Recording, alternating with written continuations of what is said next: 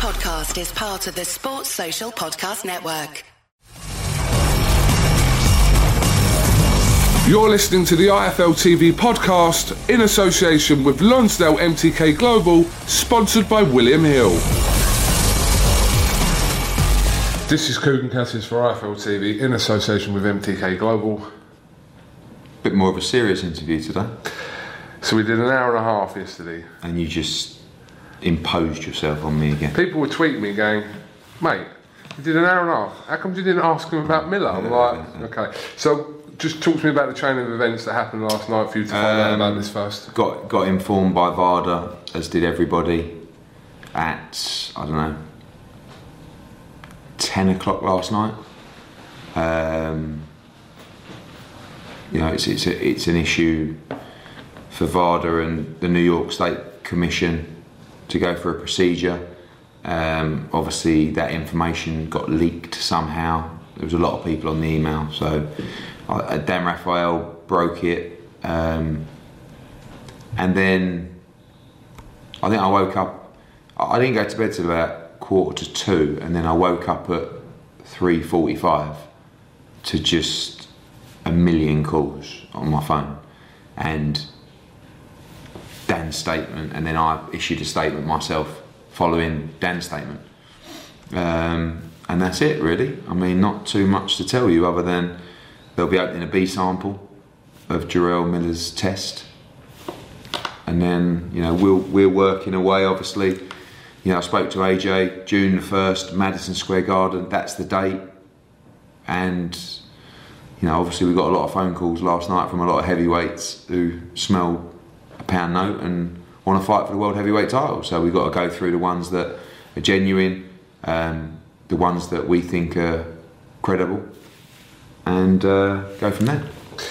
The substance, which I think the term used was adverse findings Hmm. for that first sample, uh, Enduro. What do you know about I that? know absolutely nothing. I mean, I've read what you've read probably. That it's a weight cutting. Uh, Helps with endurance. Yeah, endurance enhancer. It's very disappointing, and you know, look, we'll we'll wait for this B sample, but you know, we pay. Anthony pays a lot of money to make sure that all his fights are tested this way, and this is why he does it. So, um, What What have you been told from? I'm assuming you've spoken to Miller's team, obviously. What What have Yeah, they not said too about much. I mean, look, they're going to handle the situation. It's not really my business, you know. They're going to handle. Obviously, everyone's extremely disappointed. It's a fight that we wanted. It was, a, a good fight. Obviously, they wanted the fight. Um, you know, I saw a tweet from someone. I mean, someone said that Jarrell Miller had won the lottery and all he had to do was cash a ticket in, and he didn't do it. Um, it's uh, it's just one of those sports where you know you get home. We had a good laugh yesterday. Got home, had me dinner. You know, playing around with the kids, having a laugh, and then get down for bed. Bang, hits you with the news, and it's like you know, it's how you react to that news. And I got to say, and you know, without kissing his ass, AJ was incredible. I mean, you got to understand when you get that kind of news as a promoter with all the work that's Did you tell him first? yeah. Yeah. He was the first person I called. There was a few people we had to call. Obviously, AJ, Rob, Freddie, the Zone, Sky. Um, and he just went, I, I just said, mate, I've got some terrible news. And he's like, what? I said, Miller's failed a drugs test. He's like, "You joking? I said, no, I fucking can't believe it. He didn't even sound that surprised, to be honest with you. He went, okay. He said, well, who's next? I said, well, who do you want? He went, absolutely anyone. No problem. Anyone. I said, all right, let's go. So, and he, you know, I texted him this morning saying, stay focused. And he's like, mate, I've just done six miles on the road. Don't worry about me. He's just an absolute pro. So he wasn't pissed off at all. Uh, I don't think he's over the moon with Jarrell Miller, especially everything that's been said in the build up and stuff like that. But you know, if, if, if the B sample does come back positive, then at least yeah, this is the reason that these tests are um, insisted upon by him and the team. So it's a, it's a kick in the nuts. It ain't great, and now it's going to be the big debate, the big, what's that, million dollar question, multi million dollar question. Who's he going to fight? Are you ruling out any possibility of Jerome Miller fighting Joshua on the first of June? I- I mean, again, that's something that's you know, it don't look good, is what I'm saying. That So- B sample would have to come back uh, yeah, negative. I mean, there's a lot of issues to to overcome there contractually as well. Um, but I, I think that right now the mindset is who's the replacement, and then we'll see what happens. With, with the commission, how do they kind of deter? Do they deter the if the first sample is is positive but the second sample wasn't? to be honest with you, I don't really know. I mean, VADA, VADA, VADA report findings. They don't make yeah. sanctioning decisions. So VADA don't say, okay, you failed a test, you're banned for two, two, two years. The commission will. And obviously, if he's failed a test, that's it, mate. I mean, it's very similar to the Billy Joe Saunders incident as well. You fail a test, that's it. It's not, you know, whether you were cheating, whether you were terribly unlucky, it's fucking irrelevant.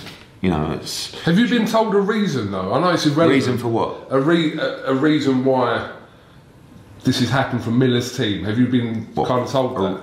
a reason why they took those supplements, or what they Well, I don't know if that's what I don't know. I don't no, know. No, I don't. I don't. It's not. You know, I, it, it's it's irrelevant to me. What can I do about it? Absolutely nothing. I can't go to the commission, and I, I, you know, we've all got a responsibility here. And I've mentioned this about, you know, situations in America with commissions and governing bodies and testing. It's not up to me. Now, I can't go to VADA or the commission and say, sling him out, give him a five year ban, or I can't go and say, it's all right, let him fight, which would be the, completely the wrong thing to do anyway. So I, there's nothing I can do other than go through all the calls we've had in the last 12 hours and decide on who's right, who's wrong, who really wants it, who's just fishing, who's messing around, and go through it and go ahead with a garden on June 1, building a massive card. Katie Taylor just announced two days ago. Undisputed got another world title fight announced this week. So it's not ideal. It's boxing, it's life. We go on and Can you tell me 100% that the Joshua will fight on the 1st of June? that, that is completely the strat. Like there's not even Yeah. been anything else. There's no discussion We about moving no, that date or no, doing anything? No, we haven't No. talked about a new date. I mean, look, we've sold 17,000 tickets. You've got over 10,000 Brits flying out. So Big problem, We're, yeah. we're delivering, and we will deliver. Um, and now, we, like I said, we've got to go through that process. Before I come on to potential opponents, what, what is kind of the policy regarding ticket refunds if people weren't It's- happy it's with down, it's, it's not down to the, the individual um, seller. There'll be a policy across all. So there's a few different ticket um, um, outlets, obviously Madison Square Garden, StubHub, etc., and they'll decide what to do. I, I don't want to comment on it because I think we'll have a universal policy. If you were flying in to watch Jarrell Miller, then I think you're probably entitled to your money back. If you wanted to watch Anthony Joshua and he will be in a good fight and there will be big card, same show, then I'm, the, the feedback I'm getting is please don't cancel the show. you know, I'm flying out to New York for that weekend, please. So, Alright. I think the next few days are going to be pivotal. In that. All right, so just to finish off on this on this Mm-hmm. ticket thing, if somebody right from the UK, Mm-hmm. Hypothetically, were coming out to watch Jarrell Miller, Yeah. so they've paid for flights, paid for mm-hmm. hotels. What is kind of the thing around that that he's not fighting now? Who who whose kind of blame is that, or do they just suffer out, are they out of pocket because? No, it's. I mean, unfortunately, if if he's failed a drugs test, Jarrell Miller has failed a drugs test. It's, you know. Like, is anyone accountable for people's kind of travel and the flights? No. No. Oh, I'm asking. I'm just No, saying. If, no, if you're coming out to watch Miller, It's like if you were watching, sorry, Adele, but Adele, and she had her show at uh, Wembley and fell ill. Then what are you going to do? Sue Jarrell Miller? Like you, as you, you got your flight? Are you going to tweet Jarrell Miller, mate? I booked this flight and uh, you failed this. I want, I want me five hundred quid back. I mean, obviously. there are people that will do this though. But anyway, But, but, but look, our aim is our aim is to find a suitable replacement opponent to run an amazing card, amazing night, and business as normal. It's not ideal, mate. It's a complete ball ache, complete ball ache. You think I want to be dealing with this? You know, but it's boxing, unfortunately, and you just become numb to it because you spend many days of your year getting kicked in the nuts. And after a while, once you get kicked in the nuts a hundred times, don't hurt as much because you're numb in the nuts. And right now, I'm numb nuts. After the situation regarding Joshua and Pulev, Mm-hmm. you know, and obviously that was a, a learning curve for you, but you had that backup in, Mm-hmm. in Carlos Takam.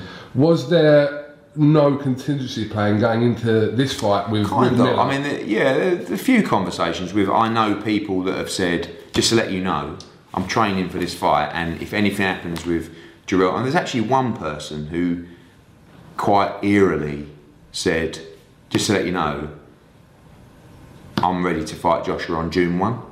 And I said, he's fighting Miller. And he went, I know, but just in case anything happens, I'll be ready. And I was like, this was a month ago. And I was like, and they messaged me again last night and said, I'm ready. How are you going to not tell us who this is? I'll tell you in time. But there's, listen, we had load, as you can imagine, last night, a whole host of, I mean, ones that if I made, you you would lynch me, and obviously a lot of credible guys. People see a massive opportunity, and so they should. It's not like we're two weeks away. We're just under seven weeks.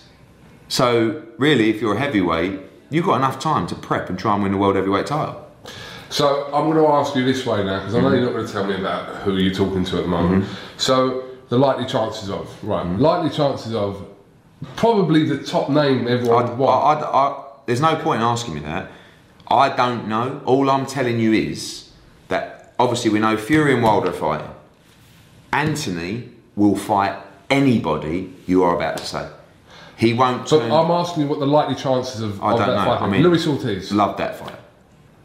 Love that fight. Is that top of- that's, top of the list? That's a yeah. That that is an ideal scenario. That is a big fight. Um, I know his team spoke to, to uh, you know my, my feeling from them was he won't be ready.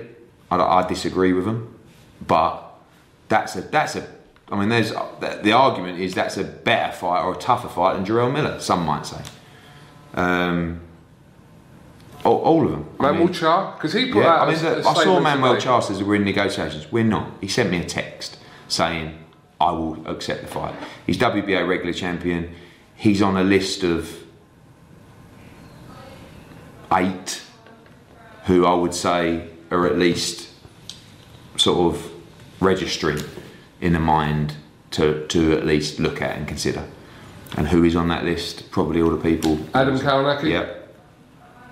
Dillian Whyte put himself Dillian- forward. well, I know, but Dillian Whyte's not- unrealistic. I mean, I saw on on Talk Sports, I'll fight. If Dillian Whyte wants to fight Josh in June, bit weird in MSG, hundred percent. But he ain't going to be ready for June one. If he is, and there's a serious conversation, we'll talk on that. But he's training for July, so again, no problem. but part of his problem before that, he wasn't going to have the full camp for April 13th, wasn't it? yeah, as well? and now he won't have the full camp for June one. So listen, anybody, any heavyweight in the world can step in on June one. Anyone.